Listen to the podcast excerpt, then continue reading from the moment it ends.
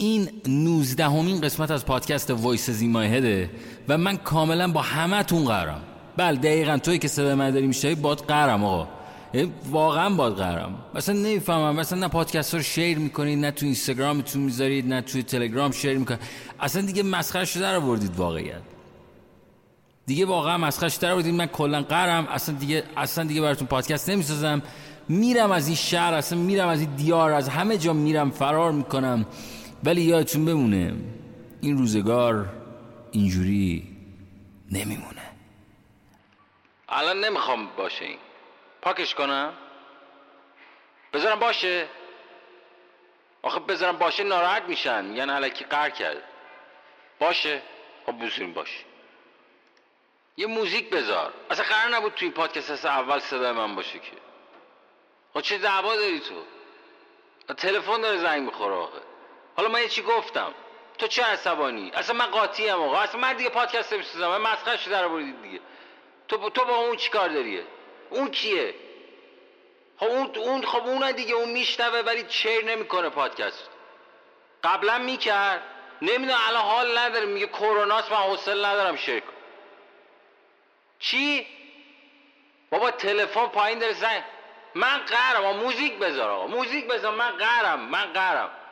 قسمت 19 آقا با بلند میشم میزنم تو صورتت. تو چی اینجوری شدی اصلا؟ تو اصلا با کی کار داری؟ اصلا با کی داری حرف میزنی آقا؟ آقا ولش کن آقا، کرناس دیگه، ملت اعصاب نه یارو نشسته تو خونه اصلا مسخره شده. آقا من میرم اصلا، ولمون کن بابا، حالمون رو به هم زن. از کوچه های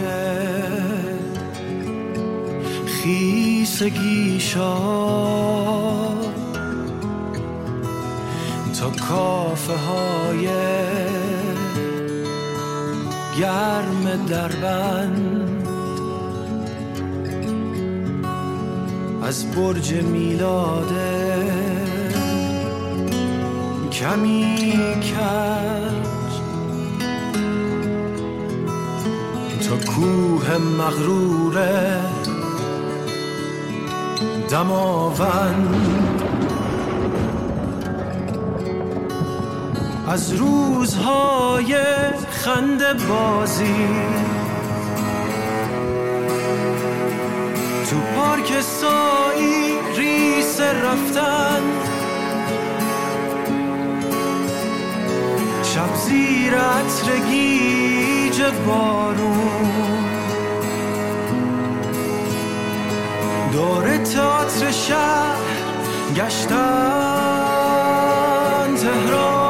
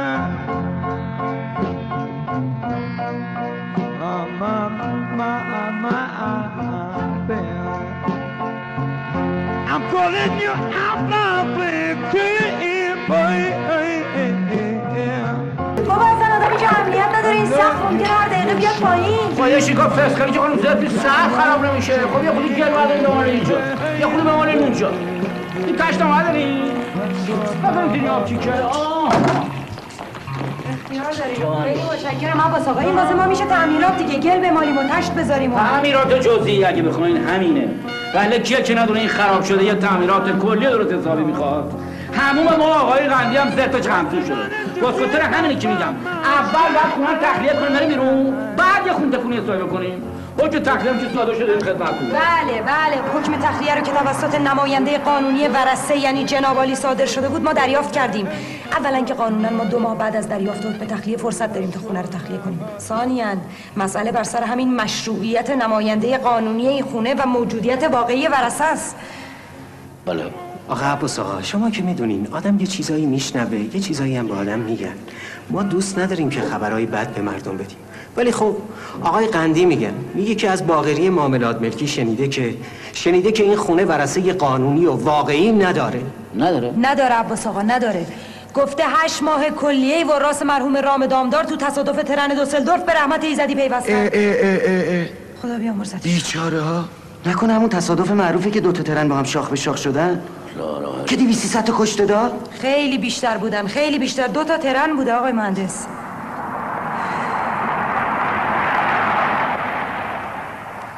ببین آقای تحصیلی، شما میگین 8 ماه که همه به راست آقای رام تو اون تصادف نمیدونم چی یولف نفله شدن، درسته؟ 8 ماه اون وقت ما خبر نداریم. ما که ناسلامتی مباشر و نماینده قانونی آقای رام دام داریم. خدا کنه که صحت نداشته باشه. ای صحت داشته باشه چی آقای توسلی؟ طبق قانون انحصار وراثت خونه مجبور الوارث اعلام میشه. حکم تخلیه میگه که تماسات نماینده قانونی ورثه یعنی فکر یک سقف، یک سقف بیروزن، یک سقف پابرجا محکمتر از آهن، سقفی که تن گوشه حراس ما باشه تو سردی شبها. اگه تو انشک میمیدی واسه ما پرونده جعل سند باز میکنی؟ باش اگه ترویده سبت انداختی پایین اومد تو تو میری بچه ها اراده کنم سیراب شیردونش کف دستش. نه شهنه تو نیست، بلشو خودم حسابشو میرفتی. باشی بابا ریگو یکی کس خود بنا جلاش وقت نکنه خرسه کنده اینقدر دو نه برن سیپا از طریق قانونی خودم اقدام میکنم. آقا باقی حرف شباب بزرگترت واسه تو حرف نزن. با حرف نزن جوجو فاخته میز قلم دورم زبون در آورده. آره دنبال درس و مخشه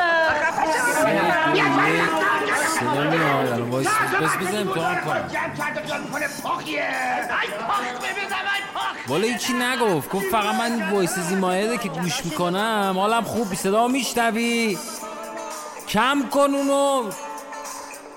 الو گفت ببین، گفت من فقط گفت ببین من این وایسز این ماهده که میشنوم حالم خوب میشه بابا. گفت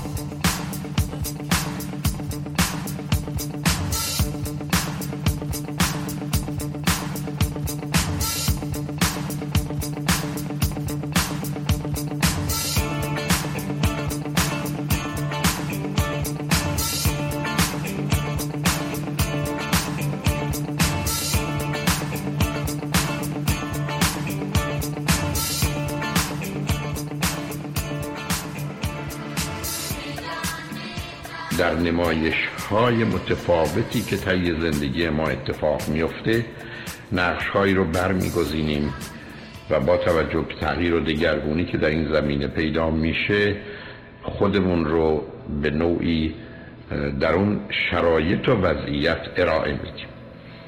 مطالعات علمی نشون میده که ما بین 6-7 سالگی این پیش‌نویس رو می‌نویسیم.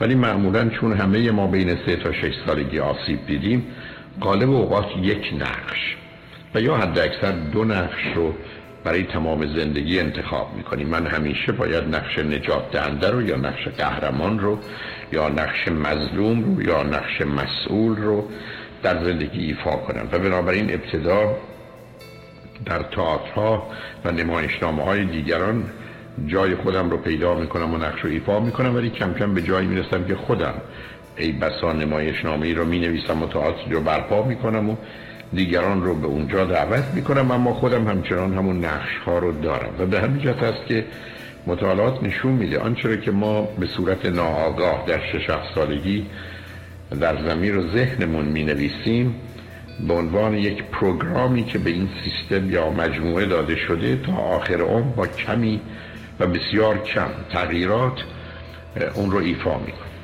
اما به نظر میرسه که در دنیای امروز برای اولین بار تا 200-300 شاید 400 سال گذشته برای یه عده‌ای فرصت پیدا شده که بین 22 تا 26 یا 29 سالگی قبل از اون که به سن 30 به بعد برسن که معمولا از یه ثبات و نوعی انسجام ویژگی‌های روانی و شخصیتی اونها شکل و فرم گرفته و دیگه تغییرات از این به بعد مگر آگاهانه و به نوعی مفید و مؤثر باشه اونقدرها اونها رو عوض نمی‌کنه، ولی بین 22 تا 29 فرصتی دست میده که ما دوباره آنچه را که نمایشنامه زندگی و یا آنگونه که مایلیم زندگی کنیم و نقش‌هایی رو که ایفا کنیم رو اجرا کنیم رو میتونیم تغییر بدیم و اون رو به صورت تازه‌ای که مبتنی بر دانایی و توانایی امروزمون هست استوار کنیم.